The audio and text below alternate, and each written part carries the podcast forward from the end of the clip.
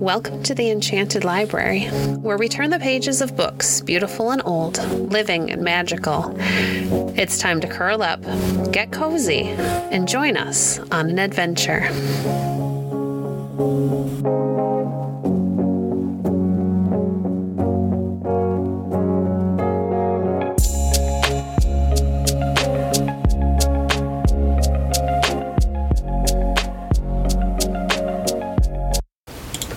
Today we're reading from This Country of Ours by H. E. Marshall. Chapter 6 How the Flag of England Was Planted on the Shores of the New World. Christopher Columbus showed the way across the Sea of Darkness. Amerigo Vespucci gave his name to the great double continent, but it was another Italian, John Cabot, who first landed on the continent of North America. Like Columbus, Cabot was born in Genoa. When, however, he left his own land, he did not go to Spain like Columbus, but to England. He had been living in England for some years when the news of the first great voyage of Columbus was brought there. Soon everyone was talking about the wonderful discovery from the king and his court downward. Cabot was a trader and a daring sailor, well used to sailing on the stormy seas. Yet even he was awed by what Columbus had done. To find that way never known before, and by sailing west to reach the east, where spices grow, seemed to him a thing more divine than human. And he too longed to follow Columbus and maybe discover new lands.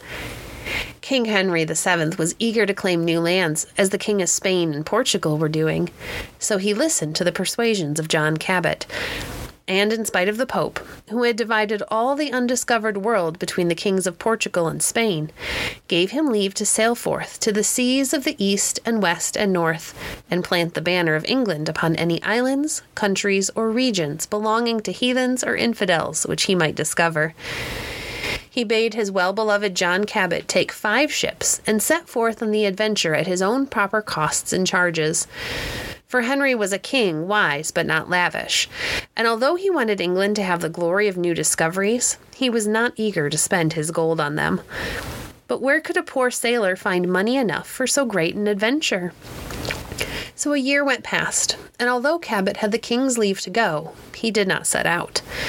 But he did not let the king forget and at length close fisted Henry listened to the busy request and supplication of the eager sailor and consented to fit out one small ship.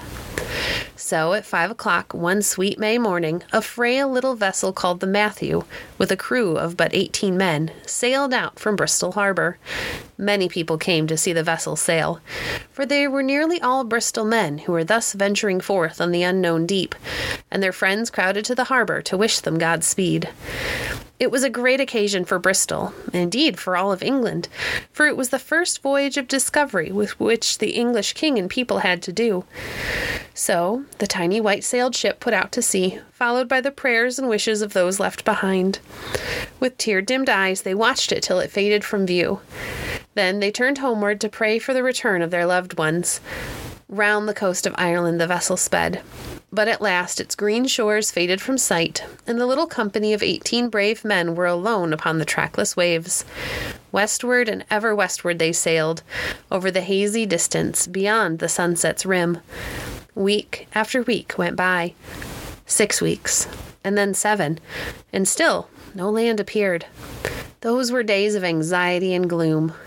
But still, the hope of the Golden West lured Cabot on, and at length, one day in June, he heard the glad cry of Land! Land!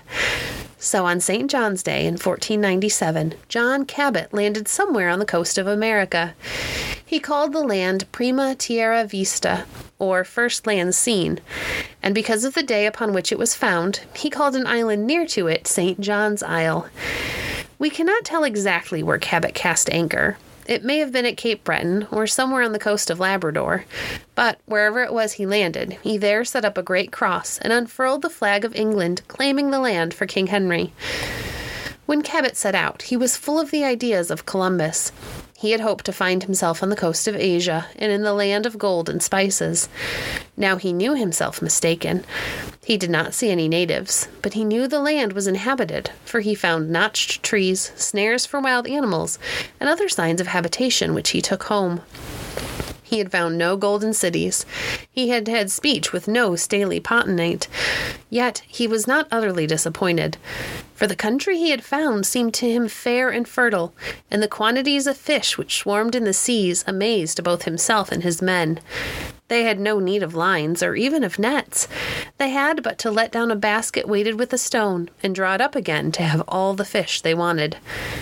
Cabot stayed but a short time in the new found land. He would have fain stayed longer and explored further, but he feared lest his provisions would give out, and so regretfully he turned homeward.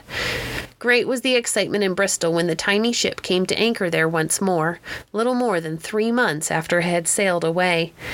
And so strange were the tales Master Cabot had to tell that the folk of Bristol would hardly have believed him, for he was a poor man and a foreigner, had not his crew of honest Bristol men vouched for the truth of all he said. Everyone was delighted. Even thrifty King Henry was so much pleased that he gave Cabot ten pounds. It seems a small enough sum for one who had found a new isle, but we must remember that it was worth more than a hundred pounds would be worth today. Cabot, at any rate, found it enough with which to buy a suit of silk, and dressed in this new splendor, he walked about the streets of Bristol, followed by gaping crowds. He was now called the Great Admiral, and much honor was paid to him.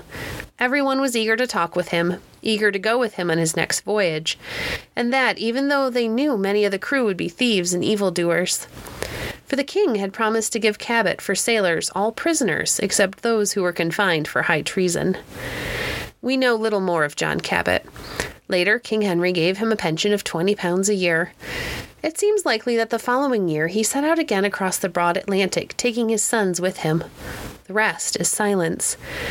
How John Cabot ended his life, where he lies taking his rest, we do not know. He sleeps somewhere in sod unknown, without a slab, without a stone. We remember him chiefly because he was the first to lead Englishmen across the Atlantic, the first to plant the flag of England upon the continent of North America, which in days to come was to be the home of two great English speaking people. Thank you for joining us today.